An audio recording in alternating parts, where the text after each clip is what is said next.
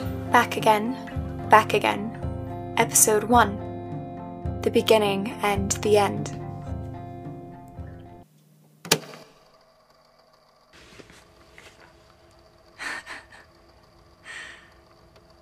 I don't even know how to begin. Jesus Christ. Why am I doing this? Who would listen, right? Who would believe me?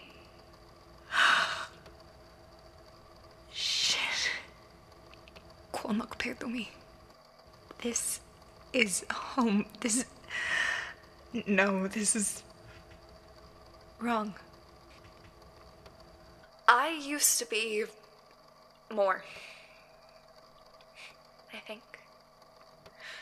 Unless it was all a dream. Unless it was all just. Couldn't have been.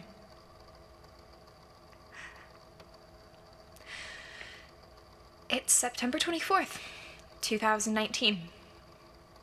I'm 17. I turned out my lights at 11:38 and fell asleep a handful of minutes before midnight and then I woke up at 12:03 and 5 years had passed but not here. I was somewhere else and I was a king. And and I'm not making any sense. Sorry. Sorry. I'm sorry. Let me let me try again. Do you know The Hobbit? Bilbo wrote a book of his adventures, mentioned more in Fellowship, but that's that's semantics. There and back again, a hobbit's tale. Now, I'm going to recount everything, like like Bilbo, because I don't want to forget. Because I want the world to know, even if they know nothing else about me, because it all seems less like a fevered dream written down. Because because who else would believe me? Who else would believe everything I've seen? Who else would listen? Even if there's no one out there. I just want to think someone is listening. I'll call it. Call it There and Back Again. A Lost Girl's Tale. There and back again. A King's Tale. no. No, that's stupid. How about just. Back again, back again. Fitting, I guess. Still not making any sense. I went to sleep a handful of minutes before midnight. It's Georgia and September, and that means it's still 90 degrees. It was 94 yesterday. This yesterday, here yesterday, I had to check the weather. I couldn't remember exactly. I just remember hot as balls. So, I, I didn't wear pants to sleep, which sounds weird until you've been to Georgia. It's sticky walls humid, which shouldn't even be legal, but weather doesn't abide by mortal legalities. No pants just an oversized t shirt I'd gotten at a thrift store with the Hobbit logo done on it in black, the t shirt in ugly golden yellow color. This this is important, not protag mirror exposition description shit. Because when I woke up at 12:03, I was in battle clothes leather pants and a linen shirt and a leather breastplate and bracers. They were blood-stained and half-ruined. I was breathing hard and lightheaded in the way you are right after you get done screaming. There had been a battle. We had won. I had just won, and then I got stabbed and I opened my mouth to scream, and... And it was 12.03. I was 17, where I used to be 23. I used to be 23.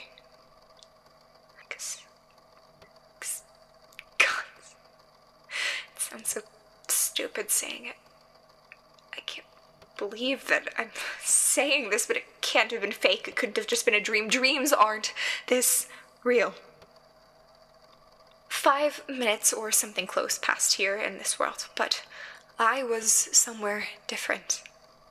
I was Narnia'd through a doorway in space time, or really was more lucky than I've been in my entire life, and I was somewhere else. Capitalized, emphasized. We call it Rhizea. I don't know how I got there, but this is my call to find home. This is me screaming into the void and hoping the void screams back somehow. This is me begging to go back, and this is me trying to not forget.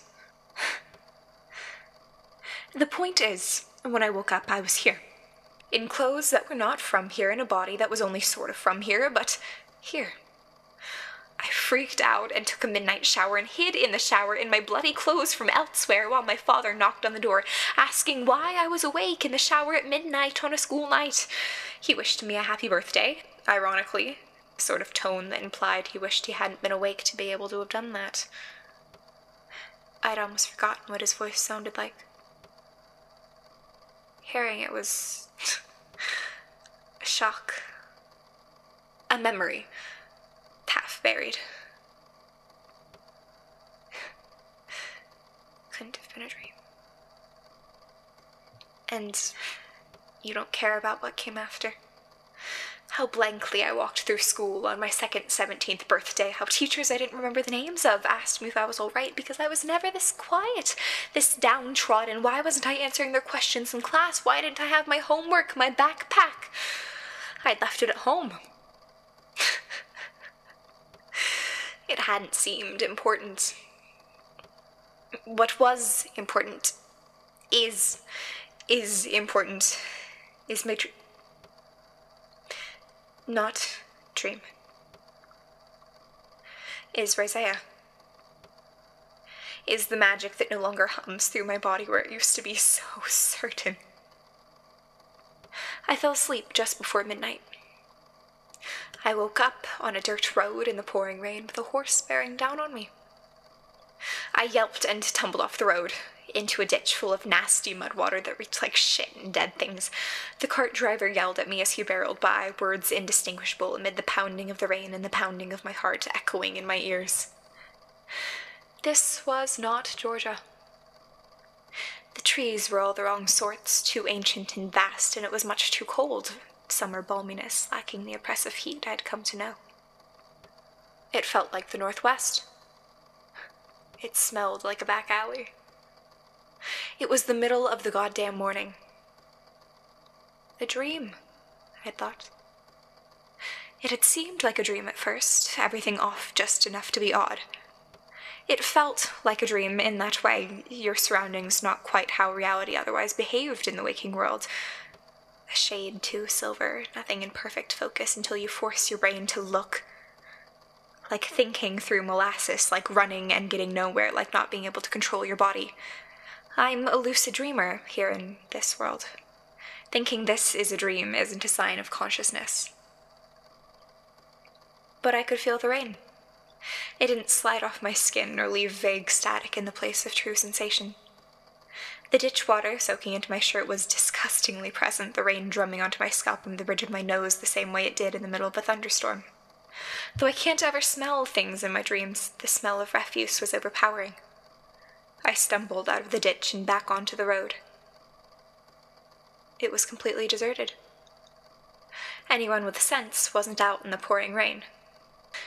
The second hint of not here was the lack of something rather than the presence of it took me too long to realize. It's harder to notice something's missing than it is to identify an oddity. No Chick fil A cups or Walmart bags flew across the road.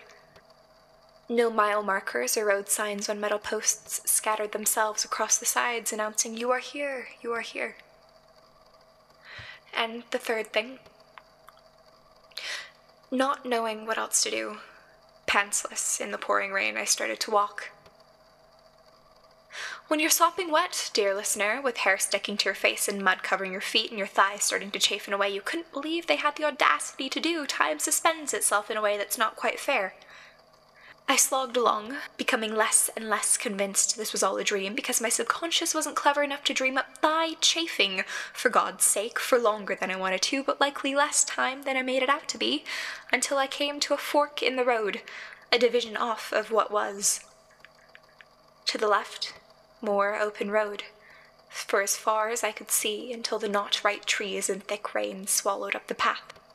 On the right, lining the road between clumps of trees and patches of farm, a collection of houses, though cottages might have been a better word.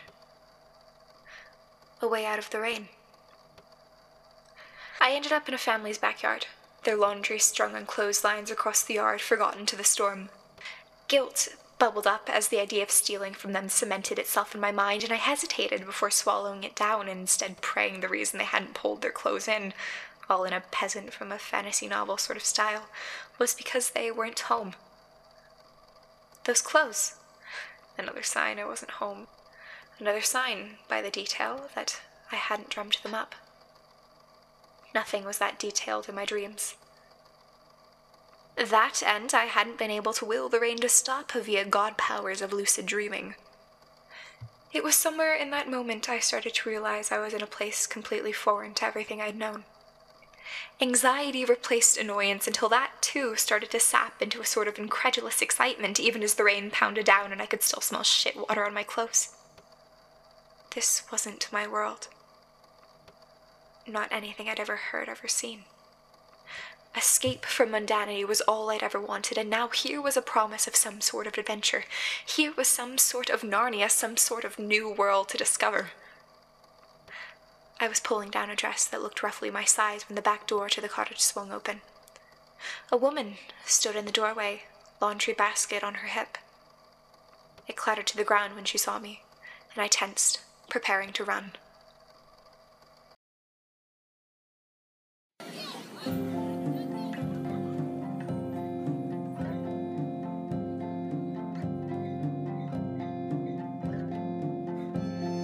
Back Again, Back Again is written and produced by me, Abigail Eliza.